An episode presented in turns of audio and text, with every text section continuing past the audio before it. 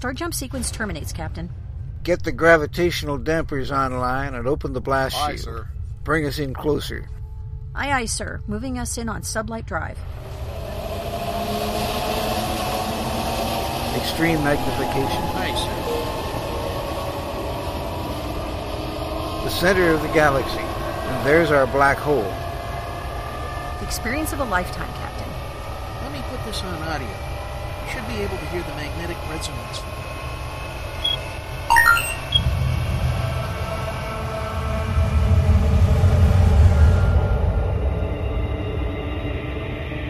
This is it, ladies and gentlemen. The edge of time and space, where the impossible can happen. Welcome to the event horizon. Good morning, or afternoon, or evening, whatever is relevant for the part of the world you are in. Indeed, welcome to the Event Horizon, where the impossible happens. Join us each week at this time as we delve into the worlds of science fiction, fantasy, and science fact in all their forms. I am your host, Gene Turnbow, And I am your other host, Susan Fox. and with us is author and producer, filmmaker and game designer Neal Hallford. Welcome to the show. Good to have you back.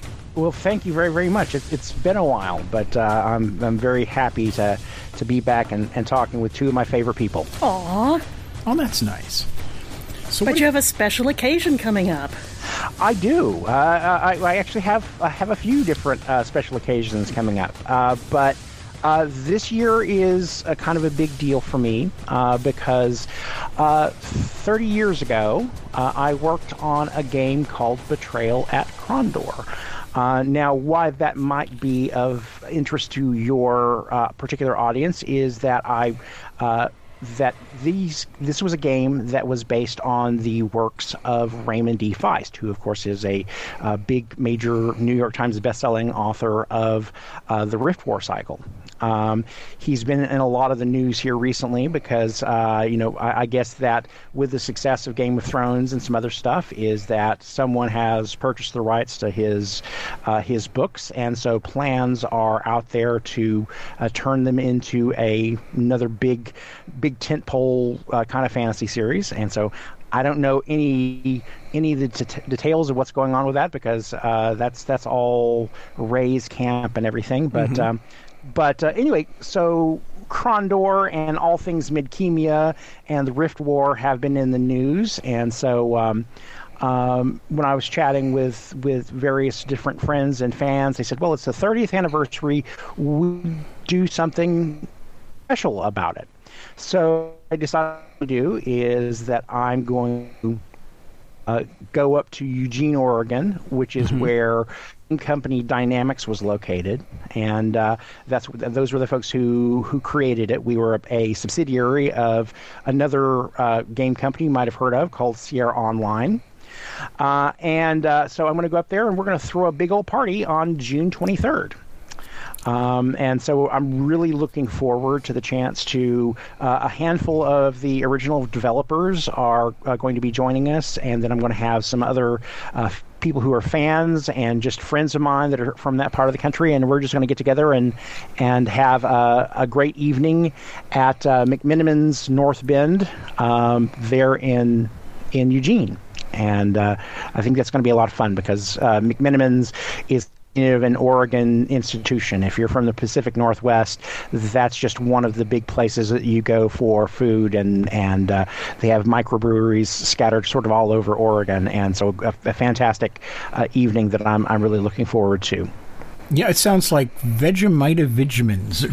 No, no. I actually lived in Eugene when I was about five years old, so that's another. Oh, that's really cool. ano- Another point of overlap between us. They named it after So- you.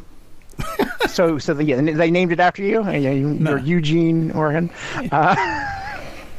No, no, they would name it after someone else named Gene. They wouldn't af- name it after me, Gene. Well, well, uh, I, I ju- I just Yes, figured maybe it was Eugene. named- maybe it was named Eugene or him Gene or they Gene, something along those lines. Yeah, Um, it's all on the but genes. um, so so so it didn't actually start off with some other name, and they just decided, well, you know, you were born there, so we need to rename the town Uh, so, so are you actually Gene, or were you a Eugene that gets called Gene? Uh, He's a Gregory Eugene that gets called Gene. yeah. Okay. I, Okay, I was in film school when I was. Uh, I, no, I was not in film school. I was in film class Mm-hmm. at my high school, which is weird enough. Mm-hmm. And uh, we had our final projects, and we were supposed to work with a crew to get the the films done. And my crew had three Gregorys on it, and there were only five of us. And so we mm-hmm. decided to go by our middle names, which didn't help a lot because it left us with two Eugenes and an Alan. Yeah, but you were the Trekkie, so Yeah, so I, I was the Trekkie, so I went by Gene, and the other guy went by Eugene. And in my case, it's it's been Gene ever since. It stuck. Well, I, I have. Uh, my dad was a Henry Gene, but he went by Gene until my brother was born, who then became Gene. And neither of them was a Eugene. They were just a Gene. Oh, that's interesting. And then uh, I also go by my middle name. I'm I'm William Neal, but I go by Neal because I had an Uncle William who, while I I liked my Uncle William, I just him in person, so I, I became Neal. And so, uh, though I still have handfuls of, of my older relatives uh, who still insist on calling me Willie or Willie. Or Willie Neal, and this is not something that goes over well with me. Right. Um, yeah. My my ex my ex's family they were all named James, all of them. Some, including some of the girls. There was Aunt So Jenny. did, so did you have the sort of medieval I'm not thing? kidding. And, and so you've got you've got Jimmy the Skinny or Jimmy the Elder and Jimmy the Younger, and uh, yeah, I think so. Uh, yeah. but um, um, but yeah. So Jimmy so Joe, another p- point of commonality is we have uh, there we have gene in common. So, um, but um, but anyhow, um, Getting back to the actual story. yes. Getting back to the actual story. So, Krondor, tell us about Krondor. Krondor. So uh, Krondor was uh, a really interesting little game because again, uh, I was hired. Originally, the idea was um, the CEO of the company was a fellow by the name of Jeff Tunnell, and Jeff had sat down and he was reading the book uh, Silverthorn uh, which is either the second or third book in Feist uh, trilogy, depending at what point you picked up the books. Because it, the first book was Magician, was one book, but the publishers decided it was too fat, so they cut it in half and called it Magician Master, and, or a Apprentice and a Mag- Magician Master, and then there was Silverthorn, and then a Darkness at, at Sethanon. But anyhow. Uh, uh, so Jeff Tunnell was reading Silverthorn, and he thought, "Wow, this is a really great fantasy story." So I'm going to go to Ray Feist and license this book, and we'll adapt this. Uh, uh, we'll adapt this game at, or this book as a game. But Ray's uh, had kind of a couple of reactions because you know Jeff was saying, "Well, we'll, we'll license the book, and you can maybe you can write the, the game for us." And Ray, being Ray, he said, "Well, first off, you can't afford me." but, but what you want to do is you want to license my universe, and then you can do whatever you want to with all of that. Well, we fast forward a little bit uh, in time, and my boss, uh, John Cutter, and I had worked down at New World Computing. I remember Um, New World. it was just down the street from. Uh, actually, not down the street, but it was uh, uh, just a few miles away from Dreamers Guild, Yes, which is where I was working at the time. where, where you were working at the time, and we had uh, uh, Talon in common, and you knew the him the Himzaths, uh, and so again, all these weird you know connections that we have, and so uh, so anyway, so John Cutter and I and I were were had been working together at New World Computing. He got a job at Dynamix, and he was there while Jeff was reading reading this book, and they got the license for Midkemia. Uh, so John called me up and said, "Well, I'd really like to have you come up and write this because John and I had really kind of made a, a kind of connection at New World and had a lot of trust and faith in each other in terms of uh, he was a fantastic designer and he was a real big a big fan of my writing, and so I uh, got imported to Eugene, Oregon to help um, make Betrayal at Krondor." So uh, my choice at the time was is that I said, well, uh, I like the, you know uh, I like the idea of, of playing in this universe, but my big my big concern is is that rather than take a book uh, and just turn it into a game, I think it would be far more interesting to create a new story set in the same universe. Because if the idea is is I'm going to license somebody's universe uh, and create uh, a, a game in that universe, it's far less interesting to me if I already know. Well, here's the plot of the book. Here are all the things that I have to do, and I'm basically just kind of following the events of the book. Uh, and I'm just going to do them, uh, replay them uh, that didn't seem terribly interesting to me. I just kind of felt like it's kind of a jip unless you fundamentally change the book so it's different.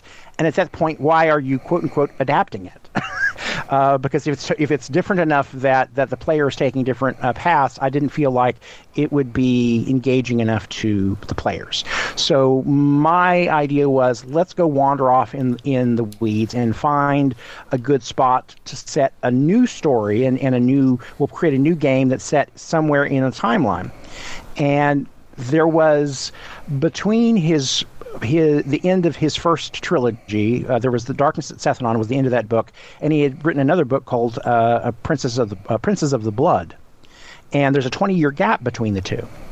And I said, well, what if we just pick a point smack dab in between the two of them because there's a 20 year gap in the events between those two books. I said, what if we set a new game right in the middle of that 20 year gap? Um, and it was inspired par- partially by the fact that there is a really large thread that Ray left hanging at the end of a, of a Darkness at Sethanon. And I said, you know, and, and, at first I, we, I consulted with Ray and I said, are you planning to do something about the dangling thread? Or is that just something that wasn't on your radar thinking about doing anything uh, with? And as it happened, Ray said, no, he didn't have any plans to follow up on that. And I said, great, that will be the MacGuffin around which we build the game.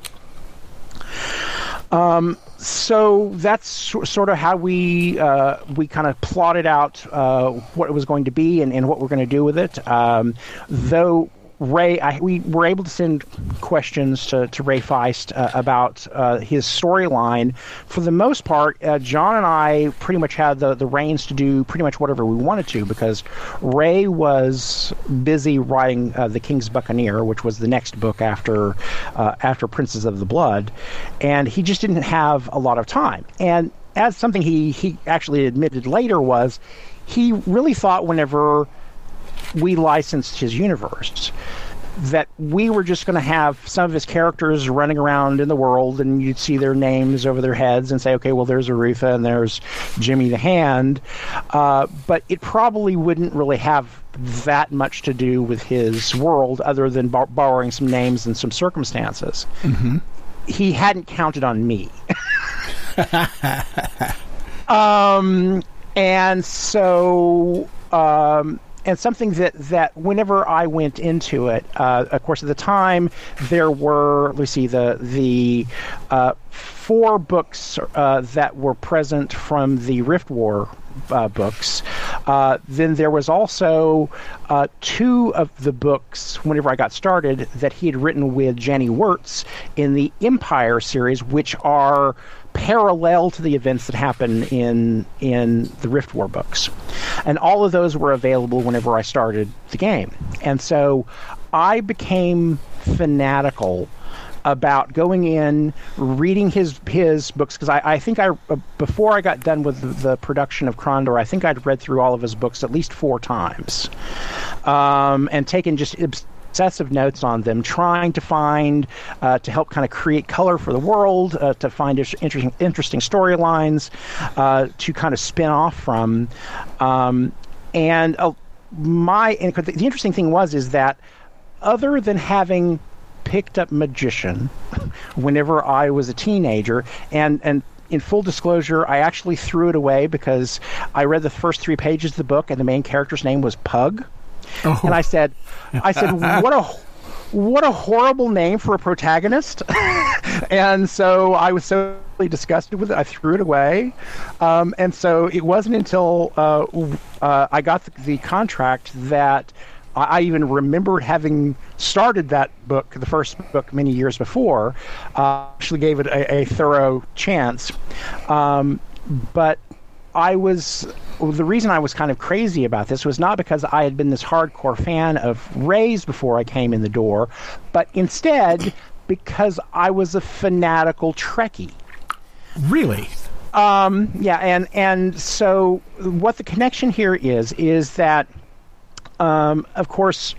I grew up as a hardcore fan of the original Star Trek series. Uh, I was, you know, uh, still a, a, little nugget when the original series came on television, uh, and but of course uh, during the early '70s, whenever the animated series came on, I was old enough to be watching that, uh, and then of course I got into the animated uh, uh, the the Star Trek logs and also all the Blish novelizations, and then finally when I was in high school, the um, they started showing Star Trek after the news. Well, this um, explains um, uh, this explains um, uh, your friendship with um, Larry Nemecek. Yes. Who is uh, popularly known as Dr. Trek.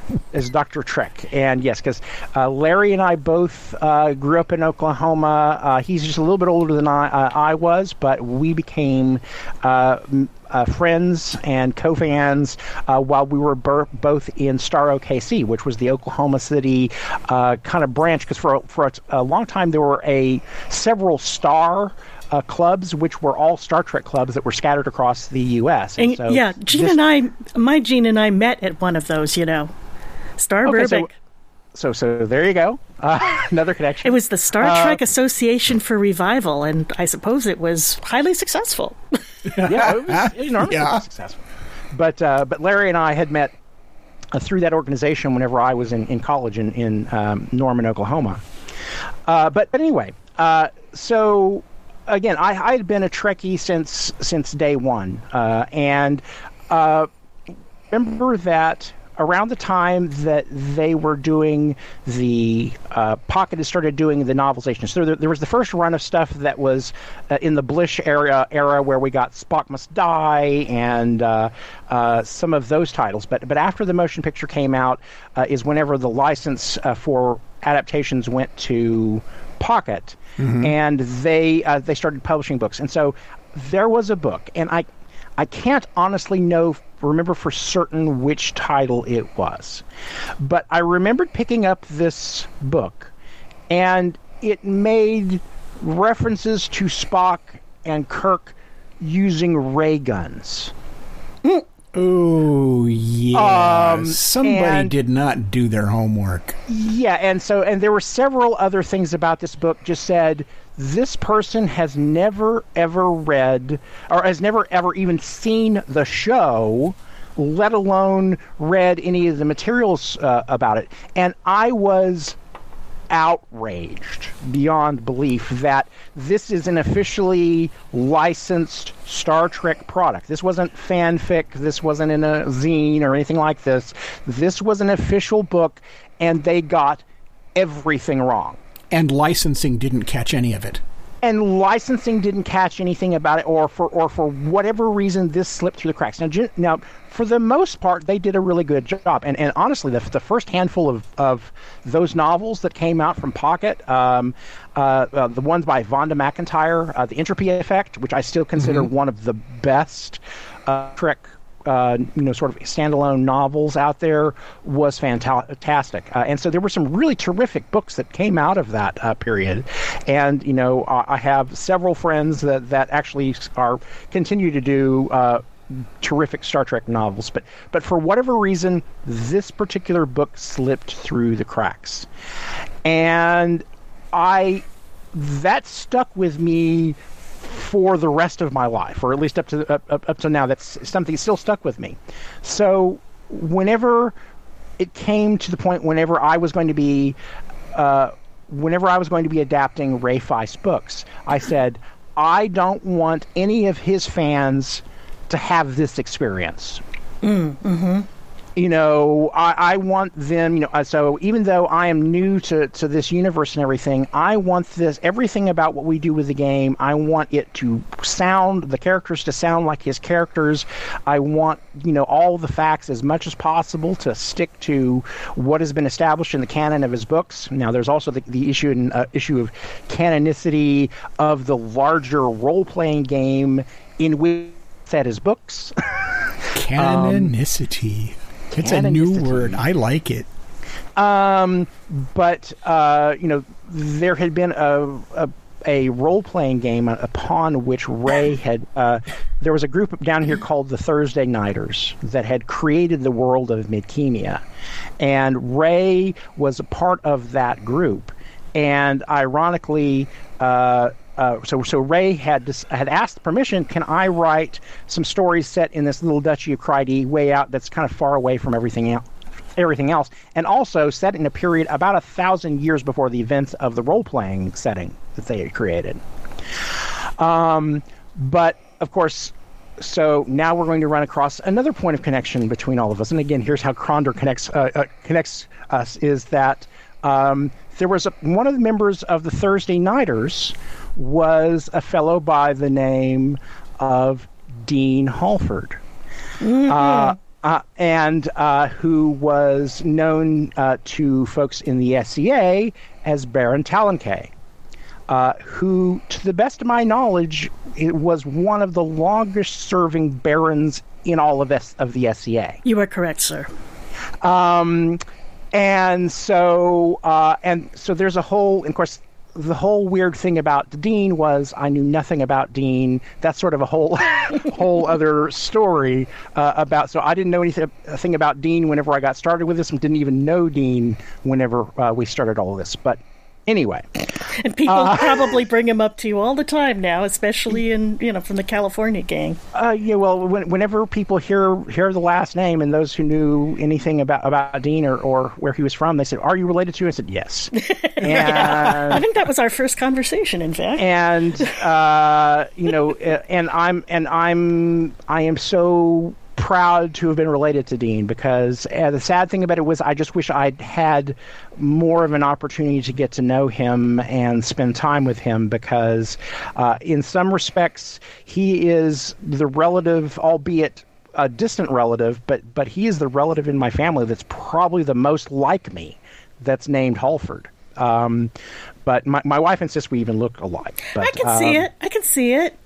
Yeah. Um, but uh, um, but anyhow, um, so all of that is a rather long digression of saying is the fact that I was I was bent on trying to make uh, the game as faithful as possible to not only to Ray's stories but, but to his voice, mm-hmm. um, so that uh, that fans would feel like they're in a familiar space. And it, I have to say, is one of the things I am proudest of is that of course, Ray's name is on the outside of the box, despite the fact that he didn't write a single word of it. yeah. Well, then you better do uh, it right. Still, uh, yeah. Aside, aside from the fact that we borrowed some of his characters and some of the storylines are obviously inspired by stuff uh, that came from the novels, but when it actually came to the plot line of the game itself and uh, the the, the any, all the dialogue and all that other stuff, that was all written primarily by me, and some of the text was by John Cutter. Um, but I'm extraordinarily pr- uh, uh, proud of the fact is that for years people thought Ray wrote that game, and considering the, the fact that at the time I was a 24, 25 year old kid uh, who nobody w- was known for absolutely nothing, and getting my work mistaken for the work of a New York Times bestselling fantasy author. Okay, you can live with that. I can live with that. Um, and so, and I'm I'm still extraordinarily proud of that, and I'm I'm I'm very proud of the story that we rec- recreated because fans, even knowing, you know, knowing the fact that it was not Ray and it was me, there were so many fans. They said, "But but you got everything right. This feels like the books. This feels like that universe."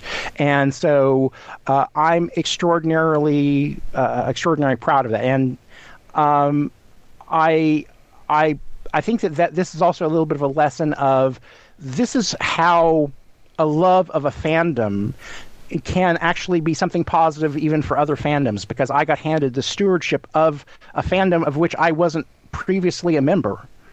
Um, but but uh, having the respect for that canon, having a respect mm-hmm. for the things that Ray and that Janny had had done with their books, uh, really affected my approach to the game. So what happens now? So what happens now? Um, so um, of course we uh, the the party that we're going to have on the 23rd uh, we're we're kind of excited about all, all that uh, everything that's going to happen there in Eugene. Uh, we're also planning an online event that will probably not be a live stream of the party itself. Uh, as much, uh, you know, I, I kind of thought about it, but the problem is, is that I don't know if that would be terribly entertaining for either us who are going to be there or the people watching, because watching us sitting around talking with each other and eat food. It's um, hard to make a party uh, meaningful as a as an online. Yeah, I mean, I, I, think, but you might yeah. want to record bits of it, some of well, the yeah, anecdotes. Yeah, I think that's we're going we're going to definitely do that. Is we're going to record some of the scenes of, of us sitting around and having a good time at the party. Uh, you know, uh, but otherwise, I just pulling people away from talking with, with their friends and, and you know talking with our colleagues and, and so on and so forth. Uh, I just didn't feel like that's really going to be that satisfying. Uh, so what we're going to do is probably do an event on Saturday afternoon, so the day after, uh, and it might be a Twitch stream. Uh, I know that uh, we have uh, Kilgore Trout, who is one of the major streamers for goodoldgames.com, so GOG. Uh, he has expressed an interest in doing something uh, special, possibly on that day. Uh, of course, we have Jen Cobb, who has been a major supporter and promoter. I mean, everything that's Betrayal at Krondor, that's pretty much anywhere and any of those, uh, Jen Cobb runs most of those. Um, and so Jen Cobb is going to fly out from Florida to be with us. Um, and so we're going to have some kind of an online thing, probably on Saturday, still figuring out what the form of that is going to be. Okay, so are we looking at a re release of the game itself or a new version of it? Um, you know, that is something that I get asked a lot. um, there have been have, so many versions of it uh, in release, not all of them legal. well, uh, well, the uh, there are uh, there there were two sequels to the game. Well, actually, there's three sequels. Um, there was a uh, because there was a bunch of Sturm und Drang uh, that was going on at Dynamix at the time we completed the first game. Uh, we started work on a sequel, then they fired my boss, took the rest of my team, scattered them over the rest of the company, uh, and um, you know we'd canceled the sequel. Then they came back a little uh, a little bit while later while I'm going crazy because they said, "Well, we're not firing you and we're not laying you off, uh, but don't worry about it. We have something for you." So I spent about three months going crazy in a, alone on my own floor of you know uh, uh on of the building in one corner that was had been reserved for our team. So I was all alone hmm. in this section of the office, bouncing off the walls between my whiteboards, trying to figure out how to save my job. I need to come up with another sequel. But but we had started production on a game called Thief of Dreams, which was would have been the official sequel to Betrayal at Krondor. Uh, we actually got far enough with it that I wrote out the the, um, the had written out the storyline for what it was going to be, gave it to Ray Feist. Ray loved it. I personally think it would have been an even better game than Betrayal at Krondor was. Uh, Ray kind of told me at the time because we met at um, uh, at World uh, World Fantasy or WorldCon in San Francisco um, to to talk about it, and he said, "Well, Neal, if you don't make this as a game, I'm going to make this as a book." Which he kind of did later, uh, um, but uh, um, but anyway, so uh, so that was Thief of Dreams, and say so. We, unfortunately, we got I can't remember exactly, but it's maybe four or five months into the sequel before we got canceled. Uh, but again, that was just because of a lot of weird politics that were going on at Dynamix and within Sierra Online at the time. Um, Sierra was Online going through its own upheavals. Yes. Um, so then after I uh, after I left there, uh, after I left uh, Eugene and left Dynamix, uh, I, I got a phone call from Ray Feist, and he had sold the license because he basically let them know that if, if they couldn't keep the license if they weren't going to have John and, and me involved, uh, which was another huge sort of compliment that he really believed in what we'd done. But uh, so he took the license to seventh level, which at the time had only published a Monty Python trivia game. Oh, I remember that. Um, and so they started production on Return to Krondor. And so John was uh, was aboard as a consultant. I was going to be writing story and, and kind of consulting on the des- design for that one. Uh, that only lasted for about six months, or at least my relationship with only lasted about six months because uh, that was. There was just a lot of craziness that was going on there um, because uh, they didn't really understand what they were getting their hands on. Um, and they were saying, you know, yeah, we're going to have this this game out in, you know, I can't remember what it was. They said like ten months or something, and we're saying Uh, you don't know. and he said you don't even have an engine you don't have a 3d engine um, and so that uh, so return to Krondor so uh, un- unfortunately I just I was knocking heads with him way too much. And so uh, at, by kind of a mutual uh, decision we decided we weren't going to play with each other uh, on the sequel. Uh, and then that that game knocked around for almost four years, and it it passed for between the hands of like two or three different companies before it finally got finished and was published by Sierra Online uh, as an official sequel. Um, in the meantime, there was also another game uh, that that uh, D- Dynamix decided to produce uh, that was called Betrayal at Antara. Uh, now it borrowed some of the look of the original game, though they dropped sort of our photo realistic look for some of our actors, and they drew some stuff. And so a lot of people thought, okay, well that was a sequel to Krondor, and I said, well, no, not really. It uses the same engine, and Betrayal is in the name, and it is a role playing game, uh, but. Uh, other than that, none of the same people were involved, um, and it just was a totally different thing. And so I can't really comment on on on on how that all happened or or who was involved because unfortunately it's just I, I was not involved with that at all. Um, it, it's sometimes treated as a sequel, and even on GOG they tend to sell it as part of a Krondor package, even though it had nothing to do with Ray's universe, nothing to do with those characters. Um, and so it's it's a sequel in as much as it kind of looks and seems like a sequel. So fast forward to uh, I want to say it was like four years ago. I may be off on that. So I began to be contacted by a, a gentleman uh, who lives in Eastern Europe, uh, a, a, great fellow by the name of Damian, and who is what I would consider a mega fan of B- Betrayal at Krondor.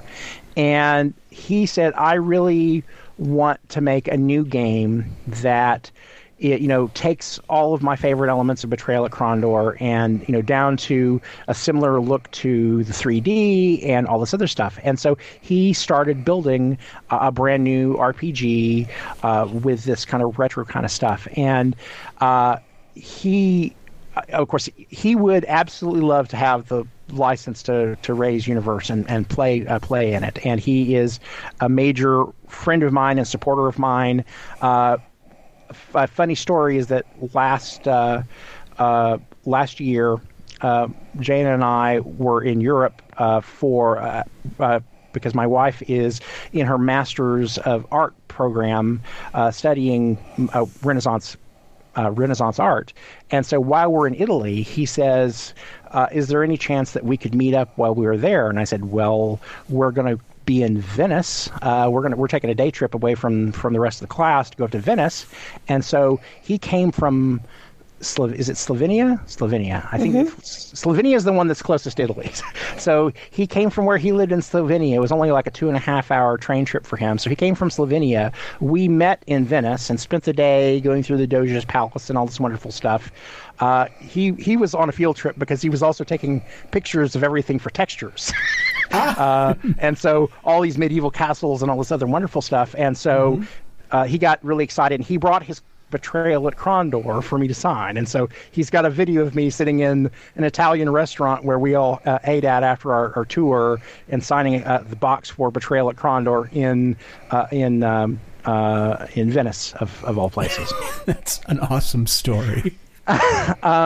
but uh, but anyway, so he's he's got this this game that he's been working on for the past couple of years called Call of Saregnar, Saregnar, Damian. I know I, I apologize if I'm getting this wrong, uh, but I do do want to put it out there. But but he's a gigantic fan of of Krondor, and I have had so many other people over the years who've said, you know, I'm building a mod of Skyrim and I'm turning it into Krondor. Hi, I'm working on X and I want to build a new version of Krondor. And of course, uh, I about two or three years back, I was learning Amazon Lumberyard, and I even started kind of. Uh, I, I recreated what a puzzle box would look like using a modern game engine, uh, and so it was an actual 3D thing, and then the tumblers moved in 3D and all that that kind of cool stuff.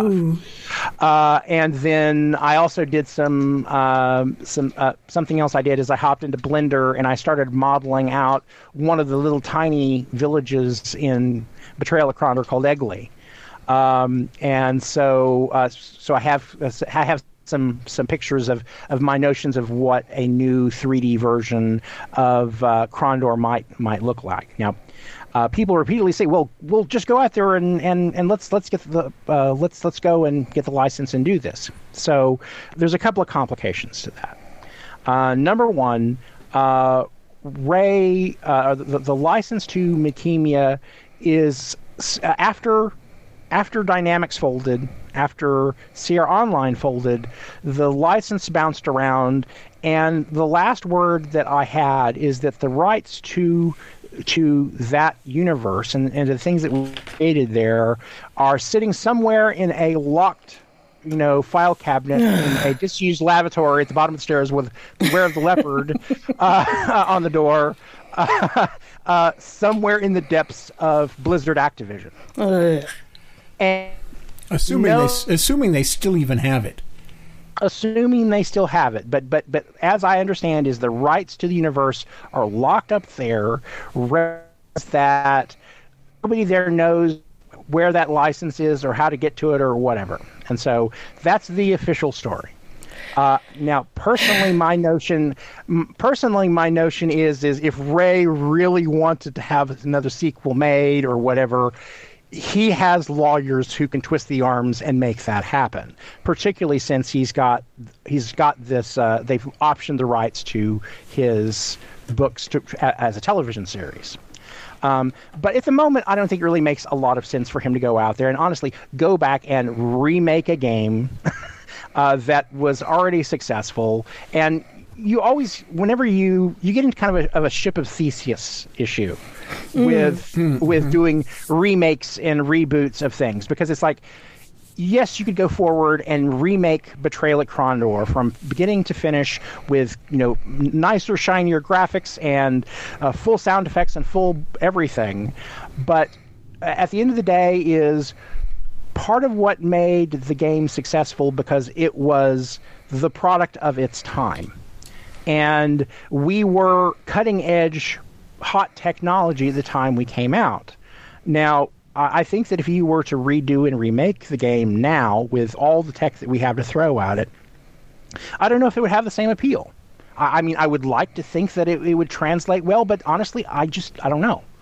Uh, but I, I think that there's the, the I- I think that sometimes nostalgia can be damaging or toxic because you could go ahead and make that remake, and there would probably be tons of people who will come out of the the, the woodwork and said, "This isn't Krondor at all."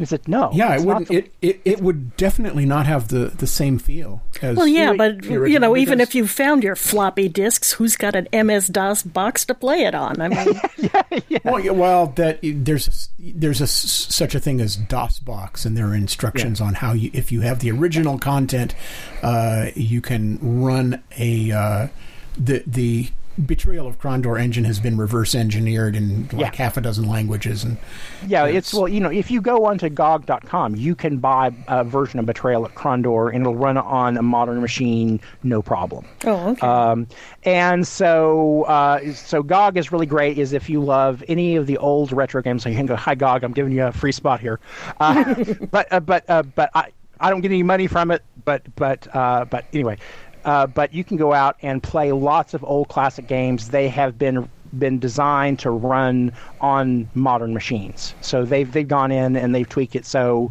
so that that you shouldn't have any problems working on on modern machines. But uh, but um, anyway, that that said, uh, the the issue is is still fundamentally going to be is that that there are the hardcore fans who played it back in the day.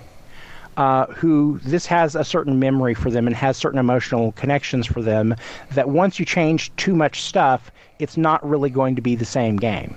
The, the, the warm and fuzzies they got from that are not going to be the same. It's it's it's sort of I guess it's sort of like you know going back to kind of the Trek analogy, is that there is uh, I I think that uh, Star Trek: Strange New Worlds works fantastic because they take all the wonderful stuff from the original series and they've adapted it, but they are new-ish characters. we still have a mix of some of, of old characters, but they've been changed to a degree that they're not necessarily recognizable as the same characters. They're new characters wearing the names of our old favorite characters. And I personally love Strange New Worlds. Now, there's some people that are just saying, no, you changed everything, everything's wrong. Um, but, but realistically speaking, there are certain attitudes that were present at the time of the original series. Uh, they might have seemed progressive at the time, but uh, women were second class citizens uh, during the making of the original series. Um, and uh, you know there are a lot of other other instances of things that if you really truly ma- remade the original Star Trek series uh, and did nothing with that other than maybe upgrade the special effects, it would be problematic. oh, absolutely. I, I, right, it would definitely not pass. Uh, We're not, not past muster with with the uh, the feminists and the And feminists and, the and- whole and- the, the whole point of of which of course was that Star Trek was uh, lighting the way to an expanded idea of what yeah. what you have to grow from from a yeah. you know, you, and and you have to come from start at a pretty low position in order to grow. yeah, Yeah. and and we followed that path and now that we have it all looks antiquated Yeah, and, it you know looks- and we've even kind of moved beyond where where they thought we would be in some ways. And I could, but you know, I can still look back at those original shows, and again, I have great fondness for us because this was how IDIC opened for me. This is where the idea of promoting the idea of of you know using science and rationality and reason and compassion uh, uh, for a, uh, to create a better world, and those things are still relevant. But the thing about it is, is that we've learned, you know, now about let's okay, let's go take it to the next step. You know, you you were progressive for your time, and that's that's great, and that's to be lauded. Uh, but we can do better now.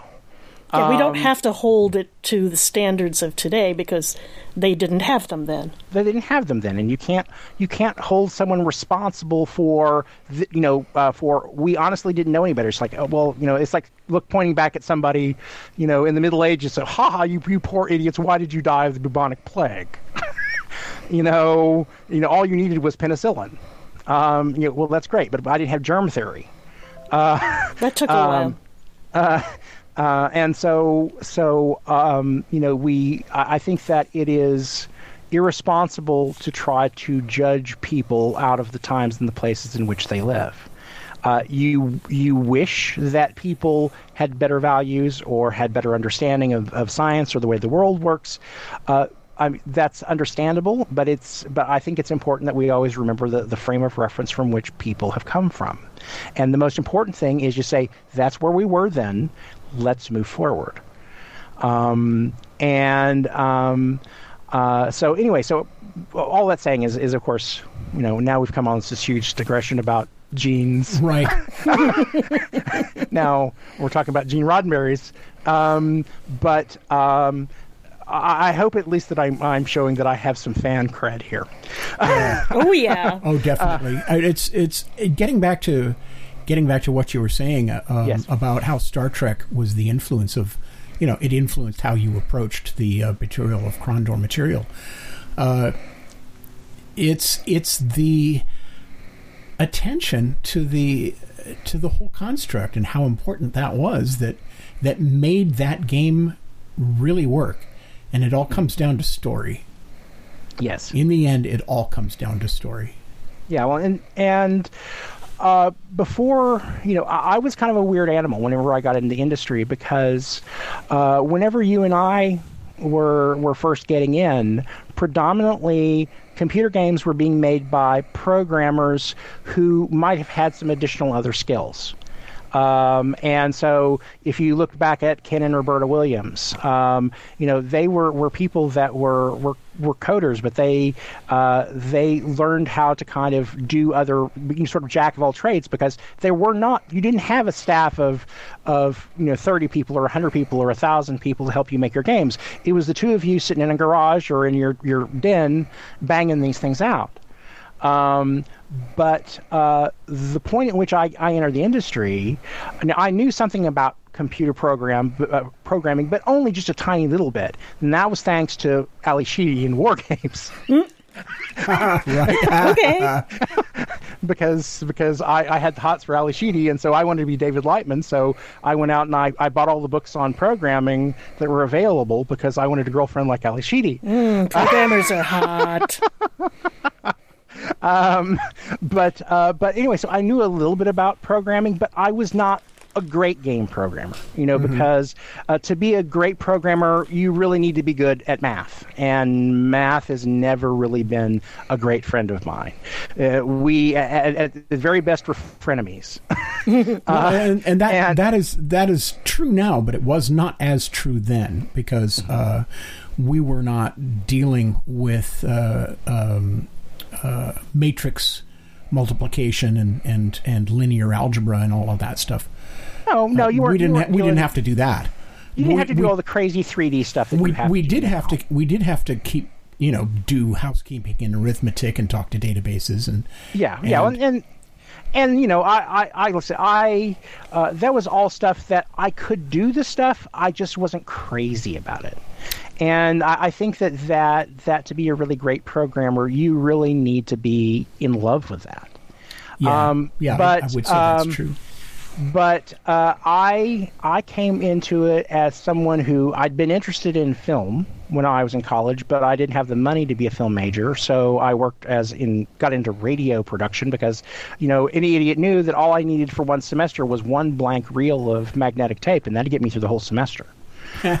um, and um, uh, so I came out of uh, radio production, uh, had done some radio dramas, and we've discussed that in, in other show with you. But but um, uh, I also gone through several novel writing classes while I was in junior high, or in in junior college and in college, uh, and so I. Uh, I got into it, uh, came into the industry principally as a writer.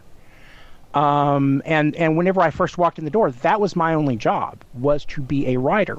And in those days, someone being brought aboard into a game company who the only hat you wore was writer was extremely rare.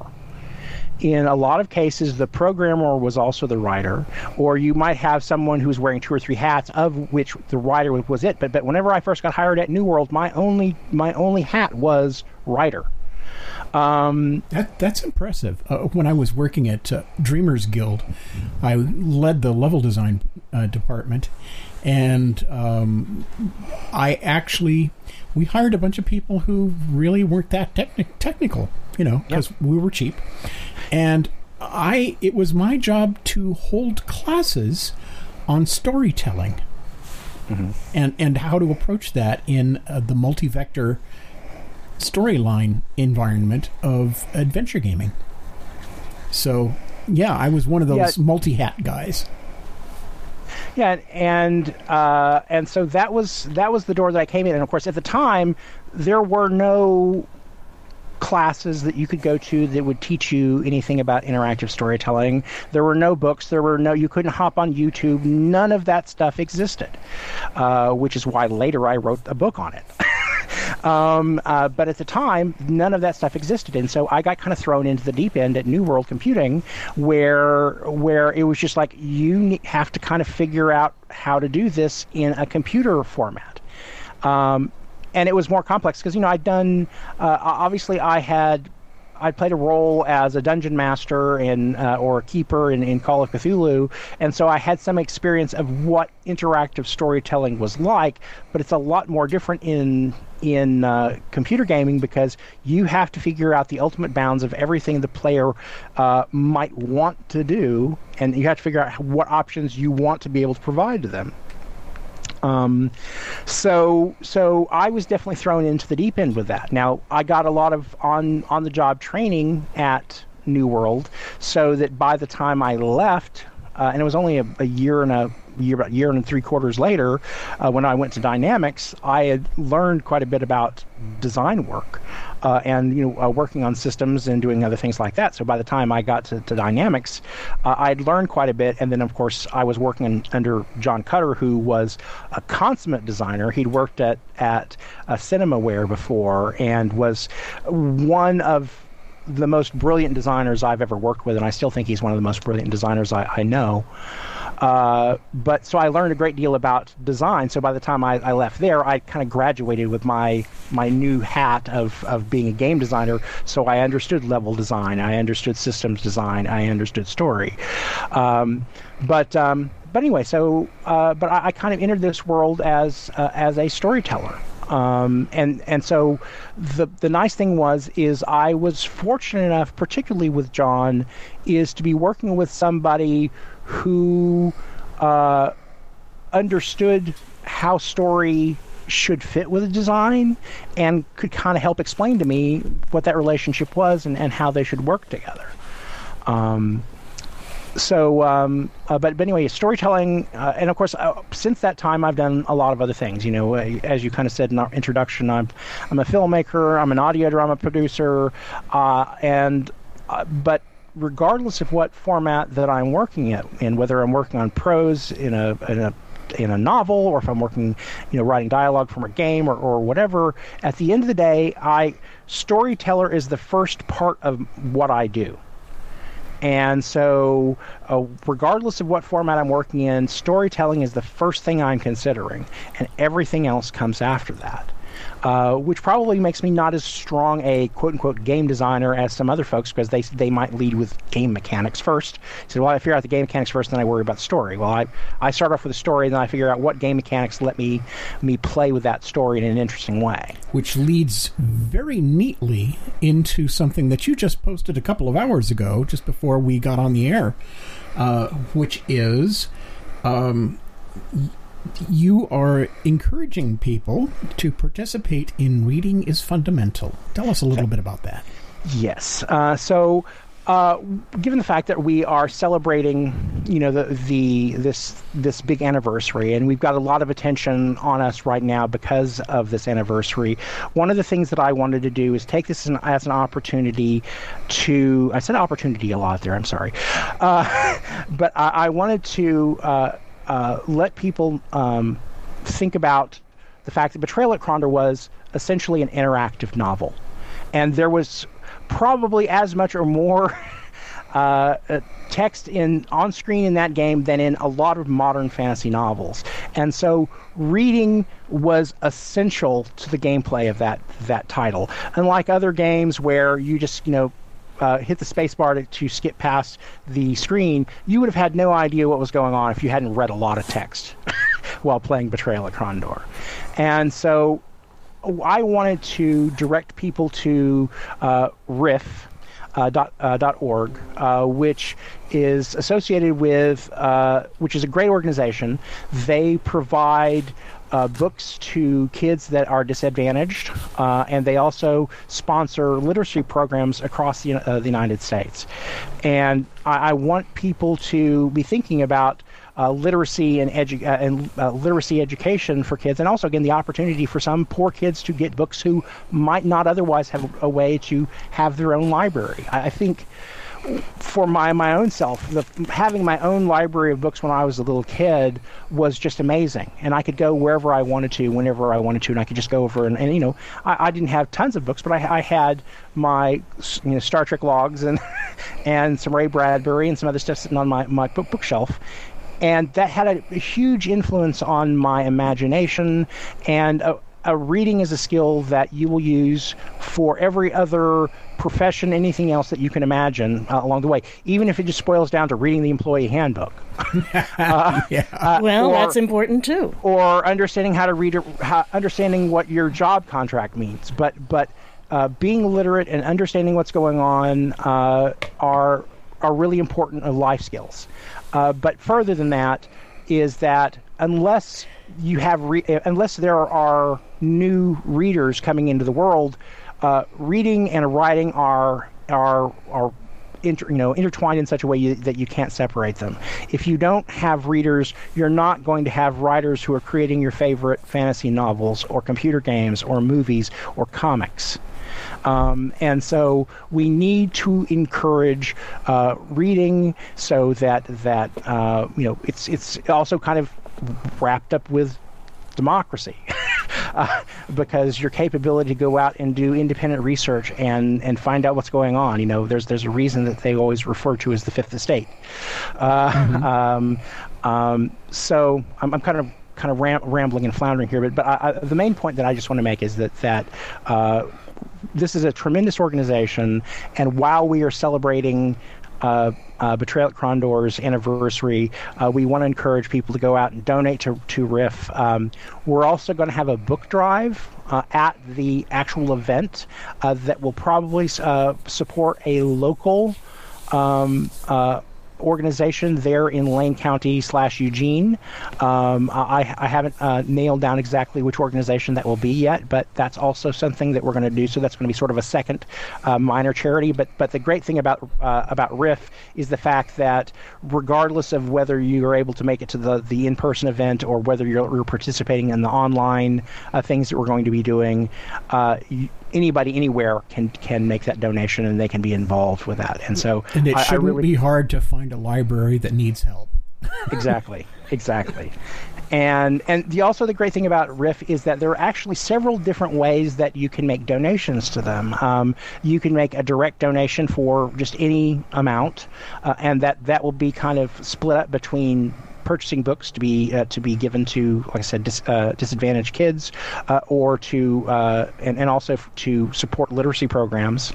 Another thing they have is that they offer up. There is a Amazon wish list that they hmm. have for, for RIF. And so you can go through and say, here's a list of different books that they uh, they want to buy for kids. And so you can go through and say, I want my you know fifteen dollars or my nine dollars to go to purchasing specifically that book and so you'll so you'll buy that book, and they're able to, and that that just goes uh, into their pile of stuff that they're able to distribute. So so that gives you a direct way to decide exactly, you know, which books that you want to support and how you want to support the organization. So so uh, and but there are also multiple other ways to get involved uh, with the organization. Uh, you can make uh, uh, you know donations through including a RIF in your will. Uh, and so, so there, there, are all kinds of different options that are available. So if you hit the, the, the RIF.org website, it'll show you the different ways uh, that you can uh, can participate. We'll be sure to publish a link for that. Yes. Ladies and gentlemen, we have been speaking to game designer, filmmaker, and audio producer, and just general storyteller and professional raconteur, Neal Hallford. Thank you so much for joining us on this episode of the Event Horizon. Thank you. You have been listening to episode 255 of Sci Fi Radio's weekly production of The Event Horizon for March 4th, 2023, with your hosts Susan Fox and Gene Turnbow. Our guest this evening has been Neal Hallford, game designer and principal writer of the now legendary computer role-playing game Betrayal at Krondor. This episode will air again tomorrow, March 5th at 4 p.m. Pacific, 7 p.m. Eastern, and two more times on the following Thursday and Saturday mornings at 4 a.m. Pacific, 7 a.m. Eastern. Once all of the air times have passed, you will find this episode and others on iTunes, Stitcher, Pandora, Google Podcasts, Amazon Podcasts, iHeartRadio, and on our own website at sci-fi.radio. Sci-Fi.radio is listener-supported geek culture radio, and the vast majority of our funding comes from listeners just like you. We are pleased asking you to visit patreon.com slash sci-fi radio and donate 5 or $10 a month to help keep the station on the air. It may not seem like a lot, but if everybody does it, together we can accomplish great things. That's patreon.com slash sci-fi radio. The Event Horizon title sequence was written and produced by Gene Turnbow. The science officer was played by sci fi illustrator Mark Schurmeister. The engineer was Christian B. McGuire. The navigator was Christine Cherry. And the captain was voiced by science fiction grandmaster Larry Niven. This program is copyright 2023 by Krypton Media Group Incorporated. The Event Horizon on sci fi.radio. It's sci fi for your Wi Fi.